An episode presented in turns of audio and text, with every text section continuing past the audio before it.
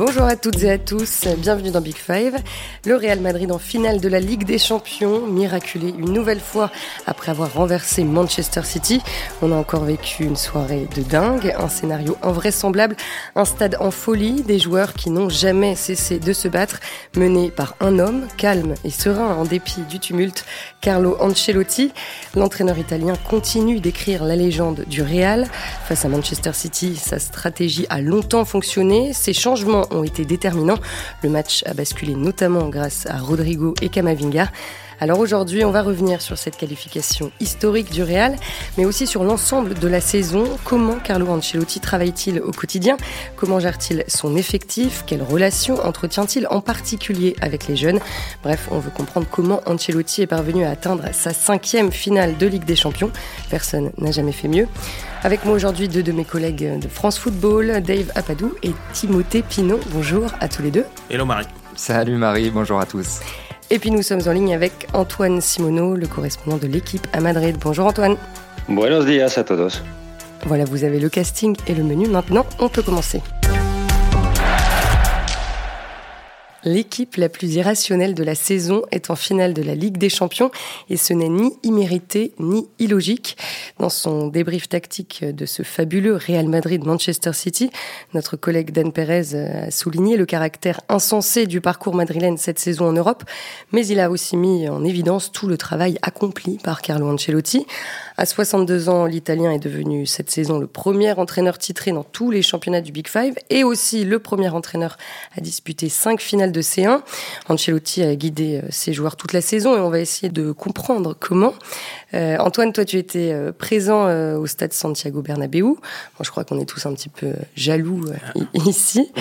Qu'est-ce que tu peux nous dire de l'attitude de Carlo Ancelotti pendant le match? Est-ce que quelque chose t'a marqué en particulier?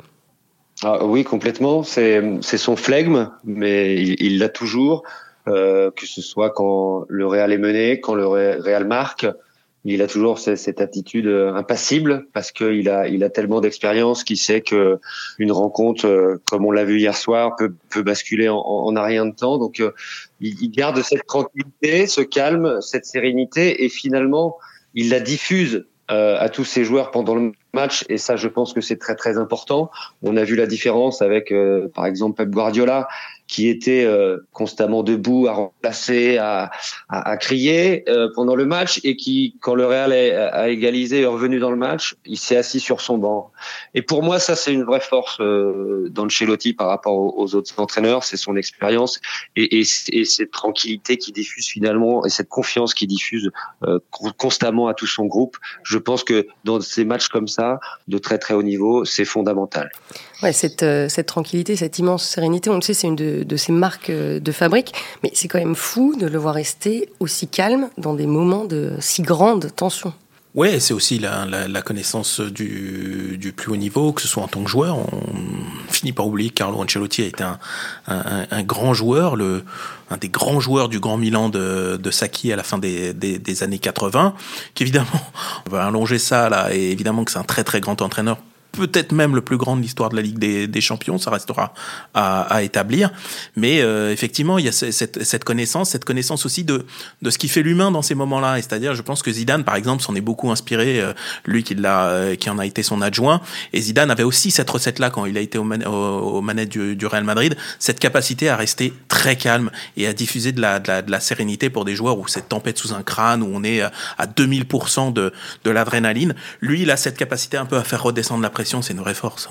Est-ce que vous avez eu des échos de ce qui s'est dit dans le vestiaire à la, mi-temps? Est-ce que est-ce qu'Ancelotti a tenu un, discours particulier? Moi, je sais ce qu'il a fait avant le match. Il aura passé les, les, un film avec les, les 8 remontadas de la, de la, saison. Euh, voilà, euh, c'est-à-dire euh, celle face au PSG, euh, celle face à Chelsea qui n'en est pas vraiment une, les deux face à, au FC Séville notamment. Et il a fini son, son speech en disant voilà, il en, il en manque une et, c'est ce qu'ils ont réussi à faire. Ouais, il y a cette anecdote-là. Et puis après, tactiquement, il n'y a pas eu beaucoup de, choses de changer à la pause parce qu'en fait, je pense pouvoir dire qu'il était assez satisfait de, du contenu en fait de la première période et Dan le soulignait aussi dans son papier. Mais c'est vrai que autant sur l'aller il y a peut-être des choses à redire au niveau de l'approche, autant sur le retour parce qu'on l'oublie parfois, mais le Real jouait pas contre n'importe qui non plus. City c'est quand même un rouleau compresseur. qui est capable de, de, de mettre le feu à n'importe quelle équipe ou presque sur la planète. Et là, ces ajustements avaient été payants, donc un peu le, en inversant un petit peu la pointe du triangle, euh, en demandant à certains joueurs de redescendre plus bas pour les sorties de balles. Enfin voilà, je pense qu'il avait été aussi satisfait euh, de, de, ce qu'il avait vu et du fait que le Real soit dans le match en fait à la pause. Ouais, il y avait 0-0 à la pause. Euh, du coup, dans le détail, c'est vrai que l'équipe alignée euh, au début du match était très classique. En revanche, l'organisation un petit peu moins, euh, puisque Ancelotti avait délaissé son, son traditionnel 4-3-3 pour mettre en place un, un 4-2-3-1. Et donc tu le disais avec Modric en milieu avancé devant un, double pivot euh, Kroos-Casemiro. Pourquoi c'était une bonne idée pour embêter Manchester City? Parce que la force de Manchester City, c'est justement d'aspirer souvent les, les deux milieux euh, de, de, de, côté, les relayeurs, pour justement jouer dans leur, euh, dans leur, dans leur dos. Et c'est tout le paradoxe, je ne sais pas si on aura l'occasion d'en reparler, c'est finalement quand il a rebasculé dans son, dans son, dans son, dans son organisation traditionnelle que là, ils se sont mis en difficulté parce qu'ils avaient évidemment un but à remonter, qu'il a fallu sortir Kroos pour faire euh, rentrer un élément offensif, Rodrigo. Et c'est là que ça a commencé, en fait, et c'est là où Manchester City, paradoxalement, a pris le, le dessus. On a vu Bernardo Silva finalement commencer à se promener, mais pendant, euh, pendant une bonne partie du match, ils ont neutralisé notamment Kevin De Bruyne. Et ce, choix de départ, faut quand même insister dessus, je crois, parce que cette histoire de double pivot Kroos avec, euh, avec Casemiro, elle en dit long aussi sur l'approche globale d'Ancelotti, parce qu'il sait avant le match qu'il peut pas enlever Kroos du 11, c'est impossible à Madrid de faire ça. Euh, donc il se dit comment je peux faire pour remettre Kroos, enfin pour refaire de Kroos un milieu de terrain performant face à City? Et du coup, il sait que dans une position de relayeur, ça va être compliqué. Et, il, a, il a le retour de Casemiro, donc il se dit c'est quoi le, mieux, euh, puisqu'il peut pas mettre Fede Valverde à la place de Kroos, il peut pas mettre Kamavinga à la place de Kroos. Donc il se dit comment je peux le remettre euh, d'aplomb entre guillemets. Il le met aux côtés de Casemiro. Et l'un des baromètres du Real, c'est Kroos. Et alors je dis pas qu'il a été transcendant au Bernabeu, mais il a été beaucoup moins en difficulté qu'à l'Etihad en tout cas. Donc euh, voilà, ça, ça en dit long aussi sur les, sur les méthodes et les, petites solutions que peut trouver euh, Ancelotti. Moi, je trouve que euh, ce, que, ce, que, raconte Timothée est symbolique finalement d'un finalement d'une opposition finalement dans la façon d'envisager le, le, le, rôle d'entraîneur. Et je suis pas en train de parler d'une supériorité de l'un sur l'autre entre Guardiola et, et, et, Ancelotti. On sait bien que ça se joue à, à rien que Fernand Mendy je sais pas s'il sait lui-même comment il a repoussé la balle de 2-0 et on serait pas là forcément à faire le podcast sur Ancelotti ou on l'aurait fait peut-être sous une autre forme ou un peu plus tard. Mais euh, ce que je veux dire c'est qu'en tout cas ils ont pas du tout la même approche. Il y en a un qui pense jeu c'est Guardiola. Il y en a un qui pense joueur c'est Carlo Ancelotti. Et c'est pour moi toute la différence. Et pour moi on a eu tout euh, cet affrontement c'est aussi cette histoire-là, sans préjuger que c'est la supériorité d'Ancelotti sur Guardiola. Après, c'est le foot. Mais en tout cas, on a vu deux approches très différentes et, euh, ce qui sont dans leur façon d'envisager ce métier et ce rôle. Steph, tu as, complètement raison. Et c'est ce qui caractérise parfaitement le, management de, de, Carlo Ancelotti. Il nous l'a dit, par exemple, il n'y a pas si longtemps, que le style de jeu lui importait peu. Il dit l'important, c'est de savoir bien défendre et bien attaquer à la fois. Et, moi, je, m'adapte aux joueurs et à leurs caractéristiques. Et, à leur personnalité aussi. Et, tu as parfaitement résumé euh, ce que c'était la, façon d'aborder euh, le métier euh, par Ancelotti. Antoine, est-ce que le, est-ce qu'Ancelotti avait déjà fait ce genre d'ajustement au cours de la saison? Est-ce qu'il avait déjà délaissé le 4-3-3 comme ça? Bah, on l'a pas vu, on l'a pas forcément mis en valeur, mais euh, en début de saison, il, il commence avec un, un 4-4-2. Il, il, il, voit que ça ne fonctionne pas, il rebascule sur un 4-3-3 parce que justement ces joueurs-là sont habitués depuis euh, je ne sais combien de saisons à jouer dans ce schéma tactique-là. Là encore, il s'adapte avec euh, ce qu'il a sous la main.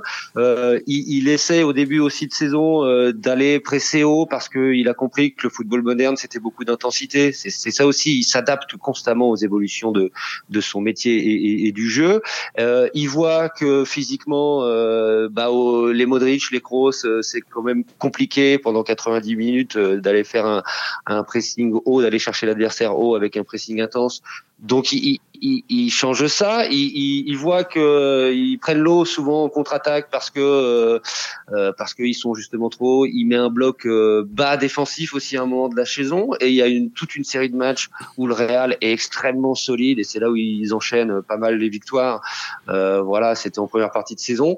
il comprend aussi que son milieu a besoin de plus de de poids, de plus d'agressivité, de plus d'intensité et il remet Federico Valverde depuis euh, plusieurs mois titulaire parce que c'est un joueur qui a euh, trois poumons, c'est un joueur tout terrain, c'est euh, voilà, et ça a fait aussi énormément de bien au Real. Donc Ancelotti, il faut pas se tromper, ce n'est pas qu'un meneur d'hommes, c'est quelqu'un qui aussi, comme le disait Timothée, fait toujours des petits ajustements tactiques. Et justement, la sortie de Kroos pour faire entrer Rodrigo, à ce moment-là, que, comment vous vous jugez cette décision?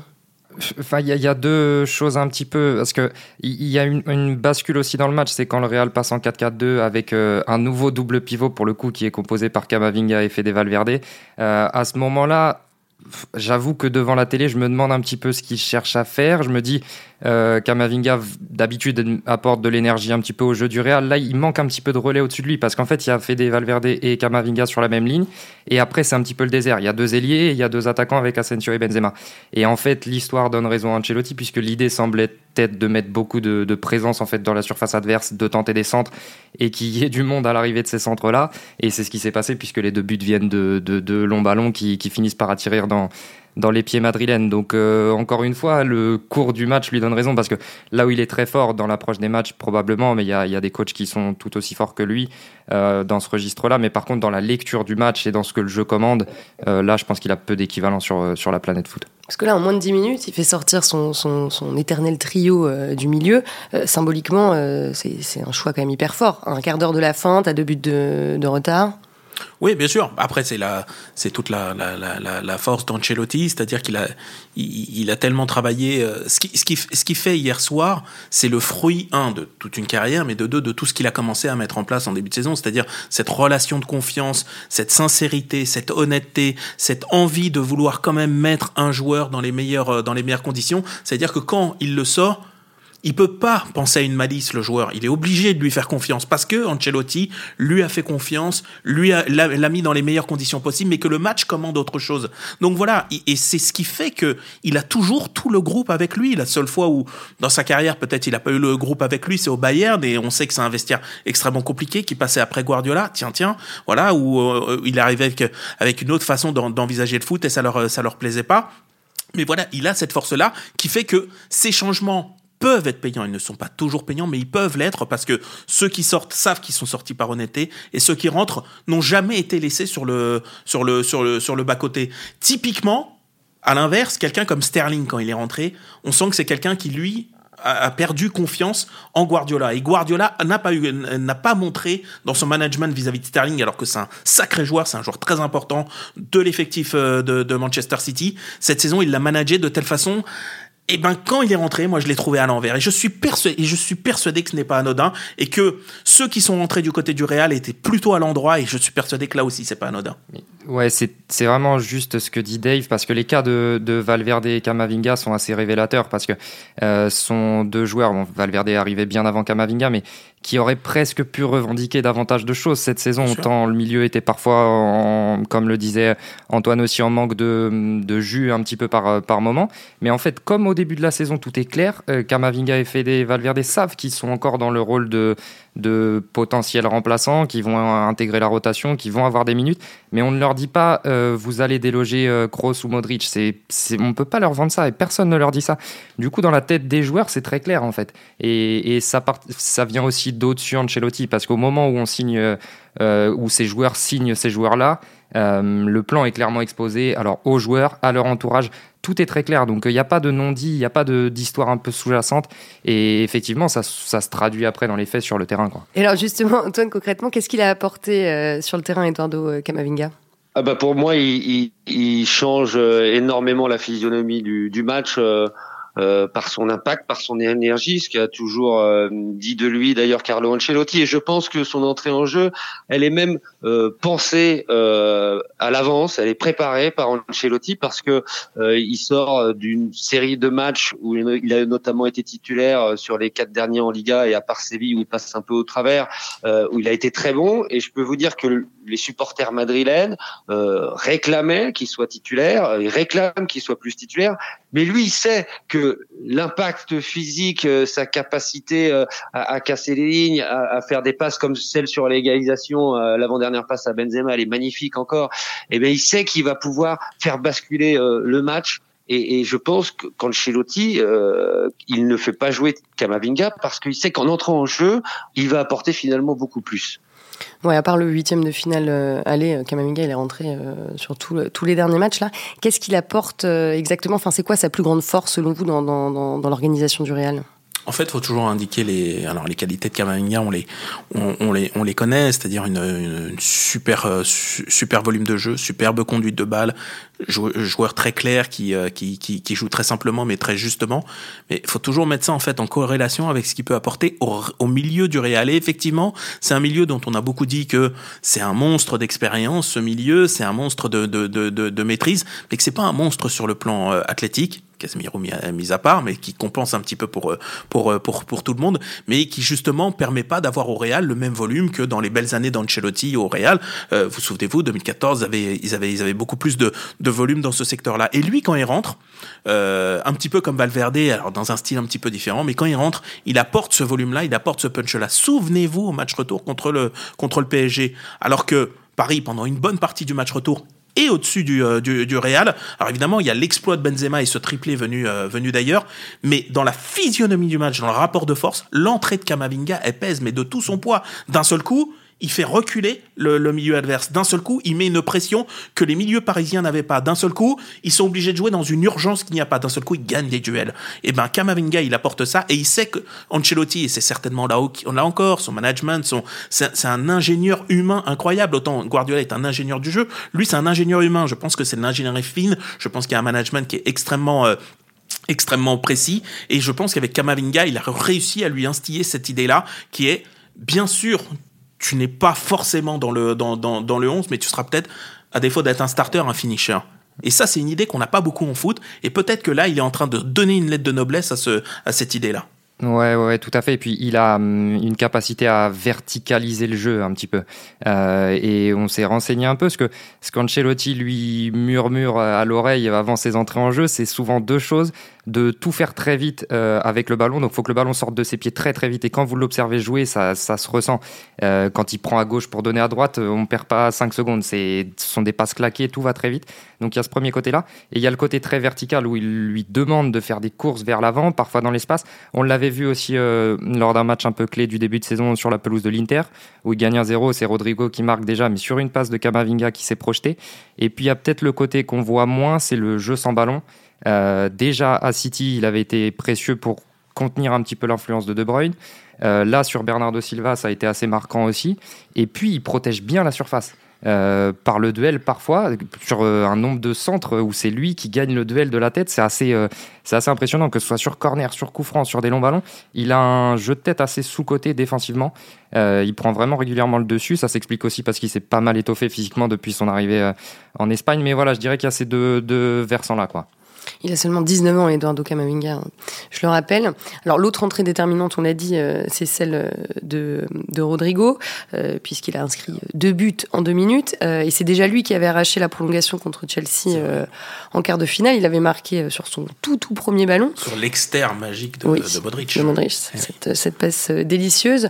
là, Antoine, pareil. Rodrigo, c'est vraiment un, un joker super super luxe, quoi. Oui, et, pas que, euh, parce que euh, il a titularisé pas mal ces, ces, derniers temps et il a été excellent. Euh, notamment, il a, il a joué à gauche pour, pour faire souffler Vinicius. Euh, c'est quelqu'un, euh, me disait lui, c'était, il avait un côté, un côté félin. Euh, autant Vinicius est capable de répéter les, les courses à haute intensité euh, pendant 90 minutes, autant lui, il est plus dans l'agilité, ce, ce, côté un peu chaloupé, et, et, il est également en train de progresser. Et c'est là aussi la force de Carlo Ancelotti. Si vous voyez la, la progression de Vinicius dans les derniers gestes, dans la, dans la dernière passe, même si ces dernières semaines il retombe un peu dans ses travers, c'est assez impressionnant cette saison dans sa capacité à être décisif, à faire la différence. Euh, il fait aussi progresser euh, énormément Rodrigo. Il fait progresser Kamavinga. Euh, il est assez malin pour ne pas lui faire euh, passer les étapes trop vite. Et puis il, implique euh, il implique tout le monde quoi. C'est-à-dire que Rodrigo et Camavinga ils rentrent et comme le disait Dave, ils font la différence parce que euh, ils, ils, ils, savent qu'ils sont là pour faire ça, quel rôle ils ont, ils ont et ils savent qu'ils sont importants pour le collectif. Et, et, et Ancelotti, alors on dit il fait pas beaucoup de rotation, mais c'est pas forcément vrai. Alors oui dans son 11, mais en fait, tout au long de la saison, il a su garder euh, sous pression et garder concentré, garder impliqué tout son groupe. Et, c'est, et, ça se voit, ça fait, ça fait la différence. Le Real, il gagne leur match la plupart du temps dans les dernières minutes de jeu. Ça veut dire que les remplaçants sont utiles aussi. Il a toujours été comme ça avec les jeunes, euh, Ancelotti? C'est pas un entraîneur euh, estampillé. formateur ou développeur de, de, jeunes talents. Souvent, il a eu des effectifs extrêmement expérimentés, euh, prête à l'emploi en quelque sorte. Ça a été une machine à gagner. Ancelotti, il vient aussi son son palmarès, il vient aussi de de, de, de ça. Hein. Si vous prenez les Nantais de la Jonelière, euh, Coco Sodo, c'est plus dur de gagner la, la, la, Ligue des Champions. Donc euh, donc voilà, il a il a ce ce, ce, ce côté là. Mais je pense que globalement, c'est surtout quelqu'un qui a toujours eu, et là encore, c'est une espèce d'acuité qu'il a euh, euh humaine, euh, de savoir exactement comment on s'adresse à, à, à, différents types de, de, de joueurs. C'est-à-dire que lui, il a complètement intégré que tout ne se vaut pas, que euh, s'adresser à Zinedine Zidane, c'est pas la même chose que de s'adresser à un truc muche. On va pas donner de nom, voilà, comme ça c'est plus simple. Mais, mais voilà, mais ça, ça, ça, ça, il l'a compris. Mais sans que truc muche se sente dévalorisé. C'est-à-dire qu'il lui il, fait comprendre, il lui fait un comment dire un discours euh, sur mesure. Les anecdotes circulent sur euh, le fait qu'il quand quand il y a des grands barbecues, il est pas mal aussi avec les remplaçants, alors qu'on connaît des entraîneurs qui eux ne discutent avec qu'avec leur noyau dur. Euh, voilà, il ne il ne laisse personne sur le sur le côté du chemin. Et je pense surtout qu'il a pour lui, sa maxime, ça devrait être d'ailleurs la reine des maximes de chaque entraîneur, c'est quand t'as pas ce que t'aimes, aime ce que tu as. Et je pense que lui, il en a fait vraiment son, son espèce de ligne directrice. Et à chaque fois, il observe son groupe. Qu'est-ce que je vais pouvoir en faire? Et ben, c'est exactement ça Carlo Ancelotti. Je pense pas que ce groupe-là soit le groupe idéal. Je pense que c'est un des groupes les moins forts qu'il ait eu. Je parle euh, pour des, des, des, clubs capables de gagner à la Ligue des Champions. Son Milan était beaucoup plus fort. Son Real Madrid était beaucoup plus fort. Son Chelsea même était beaucoup plus fort. Et pourtant, il est en finale. Oui, parce que je rebondis sur ce que tu disais sur les remplaçants, parce qu'il y en a quand même pas mal qui cirent le banc euh, au Real, et puis il y en a qui sont euh, complètement euh, déclassés, qui ne, jouent plus, bon aussi parce qu'ils sont blessés. Je pense à, à Hazard, évidemment, à Gareth Bale, à Isco aussi. C'est. Mm. C'est assez fou. Ouais, et alors, euh, alors là, je, je, parle sous le contrôle d'Antoine, mais on parle pas à tous les entourages de tous les joueurs du Real, mais je peux vous dire que vous allez galérer pour entendre du mal de Carlo Ancelotti de la part d'un entourage d'un joueur de, ce, de cet effectif-là. Euh, et pour le coup, sur les, j'en reviens à, Valverde et Camavinga, mais il y a eu des périodes de la saison où, comme Antoine le rappelait, certains fans euh, réclamaient qu'il soit, qu'il soit plus souvent aligné. Et même à ce moment-là, euh, les entourages de ces deux-là n'étaient pas en train de remettre en cause le management d'Ancelotti. Encore une fois, tout était clair. Et, regardez, il y a même des garçons comme Ceballos, euh, dont certains se souvenaient même plus qu'il jouait au Real. Euh, qui là, Quand il entre hier pour remplacer Benzema, oui, on se demande un peu ce qui se passe. Voilà. Et, et, au final, déjà, il était bon ces dernières semaines en, championnat. Euh, il sortait d'un bon match contre l'Espagnol aussi. Isco était hors groupe, mais Isco, on peut le voir dans les bras d'Ancelotti lors des célébrations du titre. Gareth Bale, c'est un cas un petit peu à part parce que je suis, suis pas bien sûr que ce qui l'intéresse le plus en ce moment, ce soit le football, mais même, même ce joueur-là, euh, il n'a pas, pas été totalement perdu par Ancelotti. En tout cas, il n'est pas nocif pour le groupe. C'est ça, il arrive à, ouais, à garder tout le monde concerné et, au final, vous en récoltez les fruits parce que Sebalios, là, il joue un rôle quand même important sur, sur la fin de saison. Demain, c'est pas dit que dans un mois, vous n'ayez pas retrouvé euh, un demi Eden Hazard ou, ou une moitié disco. Enfin voilà, il y a, y a ces possibilités-là. Il n'insultera jamais l'avenir avec ses remplaçants. Et c'est quelqu'un surtout aussi, euh, pour rebondir sur ce que dit Timothée, euh, qui garde toujours sa porte ouverte. Pour euh, quand on n'est pas content, quand on est mécontent. Et, et c'est quelqu'un qui, comme Zidane, euh, ce qui le frustre le plus, c'est de ne pas faire jouer certains joueurs qui le méritent parce qu'ils voient l'investissement au, au, quotidien. Et il l'a répété, euh, je ne sais combien de fois cette saison aussi en, en, en conférence de presse. Il dit, lui, bien sûr qu'il mériterait de jouer plus, et il l'a dit pour un, un, nombre de joueurs, et notamment Ceballos, euh, un nombre de fois incalculable.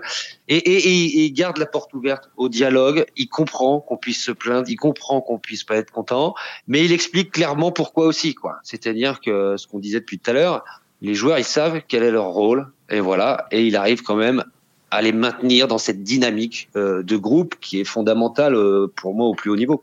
Ce que dit Antoine, c'est c'est capital, et je pense qu'on mesure pas à quel point en fait c'est une révolution pour Ancelotti lui-même ça. C'est-à-dire qu'aujourd'hui, on prend pour acquis le fait que Ancelotti c'est humain, c'est quel roi de l'adaptation, etc. Ancelotti il a été biberonné par Arrigo Sacchi dont c'était exactement le, le, le, le, prisme était exactement contraire, c'est-à-dire que c'était un jeu, systémique, il n'y avait pas de place pour, euh, pour, euh, pour les états d'âme, il n'y avait pas de place pour les individualités, les fâcheries de Baggio, etc. On va pas revenir dessus. Et Ancelotti, lui, prenait ça, puisque c'était le football vainqueur de l'époque, et lui, il a été biberonné à ça, il a pris ça exactement pour ce que c'était, c'est-à-dire c'est l'alpha et l'oméga du foot. Et effectivement, il s'est aperçu que en réalité, ça ne fonctionnait pas comme ça, ou que ça fonctionnait qu'un temps. Et tactiquement, pareil, il, il, a, il a commencé avec son fameux 4-4-2, pressing de zone et, tout à plat. Et puis il a découvert un joueur qui s'appelle Zinedine Zidane et il s'est dit, ben, je peux pas, je peux pas faire ça euh, comme ça. Et ensuite, ben, il a adapté aussi son management. Il a arrêté de se dire, mais est-ce que je dois tourner le dos à quelqu'un comme Baggio? Est-ce que je dois mettre euh, euh, Gianfranco Zola, qui est extraordinaire, sous prétexte qu'il ne rentre pas exactement dans mes canons? Non, ça va être à moi de m'adapter. Mais c'est une révolution, mais capitale. Mais quand on sait d'où part Ancelotti, aujourd'hui, on a l'air de le prendre pour acquis, mais en vrai, c'est révolutionnaire. Il a fait un tour à 180 degrés, ce monsieur. Et c'est ce qui en fait le coach parfait pour le Real, parce que on a tous nos préférences, on peut tous dire que un tel est meilleur qu'un qu'un autre. Certains vous parleront de Jurgen Klopp, d'autres de Pep Guardiola, mais en tout cas, Ancelotti c'est le meilleur entraîneur du monde pour entraîner le Real, je pense, parce que historiquement, le Real a jamais hum, répondu à des logiques euh, de jeu très très précises. C'est pas, c'est pas, le Barça. Il n'y a pas une école euh, type. Il n'y a pas tel football qui doit être joué au Bernabeu. Et, et Ancelotti pour ça, il est, il est vraiment fort parce que parce que oui, effectivement, il sait s'adapter au matériel à disposition et il sait en fait transmettre la confiance nécessaire, la confiance qui va permettre à ses joueurs de de parler un football un peu sur lequel on a du mal à mettre des mots quoi. C'est l'essentiel au Real c'est que tous les joueurs parlent le même foot parce que vous avez tellement des joueurs de, de très très très haut niveau vous avez tellement l'élite du foot que si ces mecs là arrivent à parler le, même langage après euh, la différence ils la feront eux-mêmes mais au-delà au-delà du Real euh, Tim je prolonge je, je prolonge. C'est je pense l'entraîneur idéal pour les grands clubs en quelque sorte. Parce qu'en fait c'est l'entraîneur parfait qui fait euh, qui est en adéquation avec la direction, le vestiaire et l'environnement. C'est quelqu'un qui, coche toutes les cases. Là où un Mourinho va être dans le, dans le, dans le conflit, là où un Guardiola veut absolument le contrôle total, euh, ce que n'a jamais demandé euh, Ancelotti. Et ben voilà, je pense que Ancelotti là-dessus, il est unique pour ça. C'est-à-dire c'est le coach des très grands clubs en fait. C'est le coach idéal.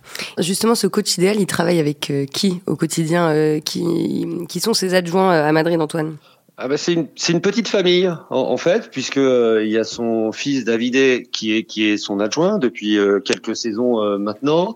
Il travaille aussi avec comme second adjoint Francesco Maori qui est qui est le fils de Giovanni son son ancien éternel préparateur physique qui était déjà là euh, lors de la première étape au, au, au, Real Madrid. Il y a son gendre, euh, Benjamin Ofulco, qui est un assistant technique, physique, en charge de, un peu de la performance, de la diététique et tout ça. Et, et, ces gens-là, alors ces deux adjoints actuels, ils étaient déjà lors de sa première étape au, au Real Madrid, ils, ils, ils, officient en tant que préparateur physique, alors pas le préparateur physique idéal. Et puis il y a Pintus, euh, qui est un élément euh, indispensable euh, et clé dans les succès euh, du Real Madrid, que ce soit euh, sous Ancelotti, sous Zinedine Zidane, qui est le, le, le, préparateur physique et qui arrive à, à, maintenir un niveau de forme des joueurs plus que trentenaires, c'est assez incroyable. Donc Carlo, il s'entoure de, voilà de, de, sa petite famille, on va dire, et, et il nous l'a dit il, dit que son expérience alliée avec l'enthousiasme de ces gens-là, parce qu'ils sont très jeunes, ils ont une trentaine d'années, un, peu plus, euh, et qui sont des des, des, des, tarés euh, de, de, de, data, de chiffres, ils regardent tout, euh, voilà, et tout ce qui sort, les nouvelles technologies.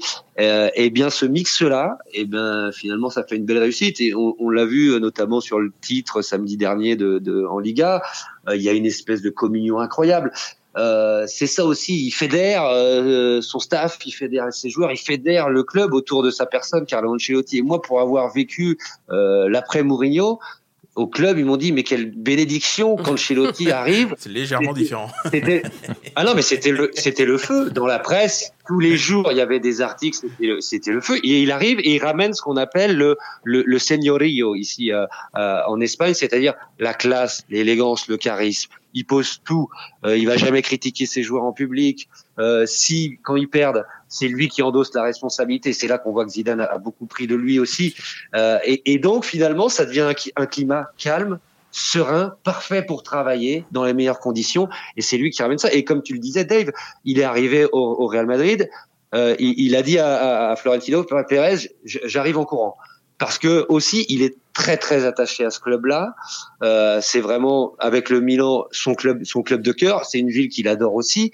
Et ça, ça joue quoi. Il est identifié à ce club-là et on sent qu'il a envie d'encore plus réussir. Et puis, ce qui, ce qui, ce qui, ce qui est important aussi de savoir, et les clubs, les joueurs nous l'ont répété tout au long de la saison, c'est qu'ils ont été bluffés par sa soif euh, inaltérée de, de, de, victoire, de, de, de titres, sa, sa compétitivité qui reste intacte malgré son âge. Il pensait que bah, euh, le mec a tout gagné, c'est bon, il est arrivé, il, il est un petit peu tranquille. Et ils, ils disent au quotidien, c'est impressionnant.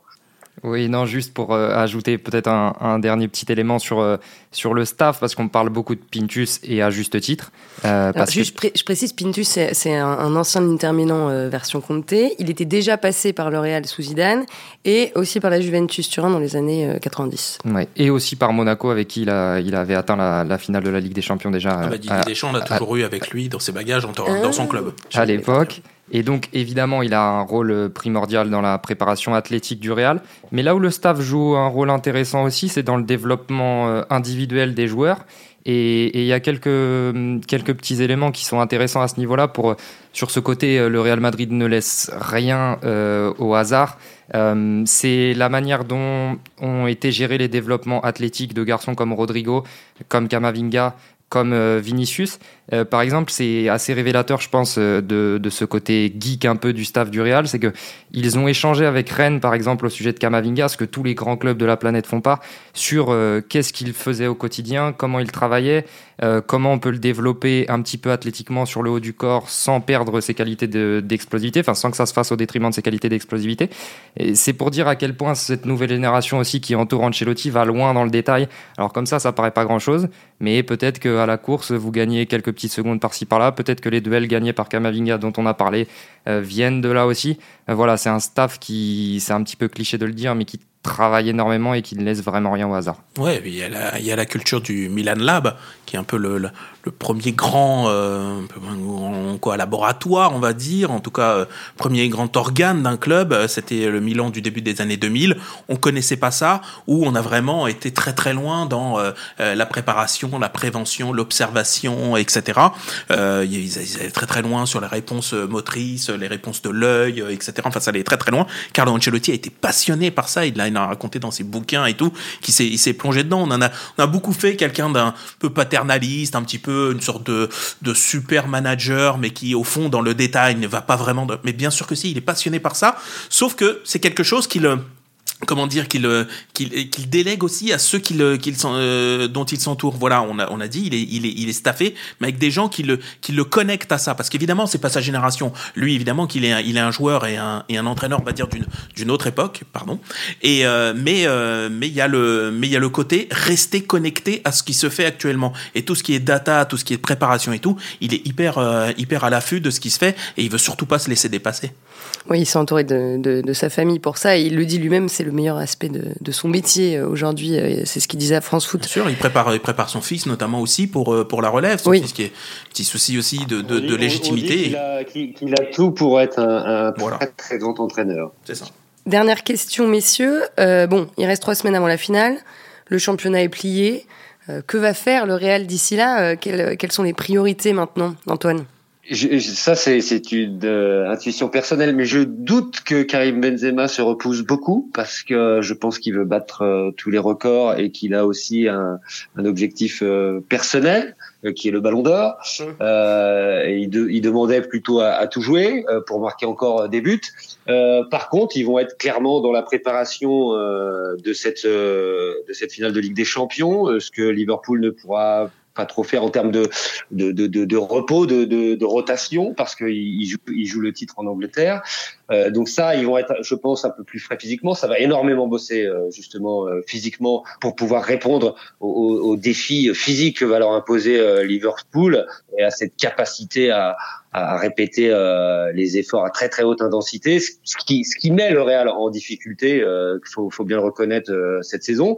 Et, et puis ça va permettre aussi à Ancelotti de donner du temps de jeu à ceux qui n'ont pas eu pour les récompenser et pour et ben finalement, euh, j'allais dire, fomenter encore plus cet esprit de, de, de, groupe, cet esprit de corps, et pour aller non pas avec 11 joueurs gagner cette finale de Ligue des Champions, mais avec avec 23. Quoi la finale, je rappelle, ce sera euh, le samedi 28 euh, mai au Stade de France, Liverpool face euh, au Real Madrid. Évidemment, on en, on en reparlera dans Big Five cette semaine-là. Merci beaucoup à tous les trois, Dave Apadou, Avec plaisir. Timothée Pinot et Antoine Simoneau. Merci aussi à Antoine Bourlon. Et vous qui nous écoutez, merci pour votre fidélité. Allez voir un long résumé de ce Real City si ce n'est pas encore fait. Et à la semaine prochaine.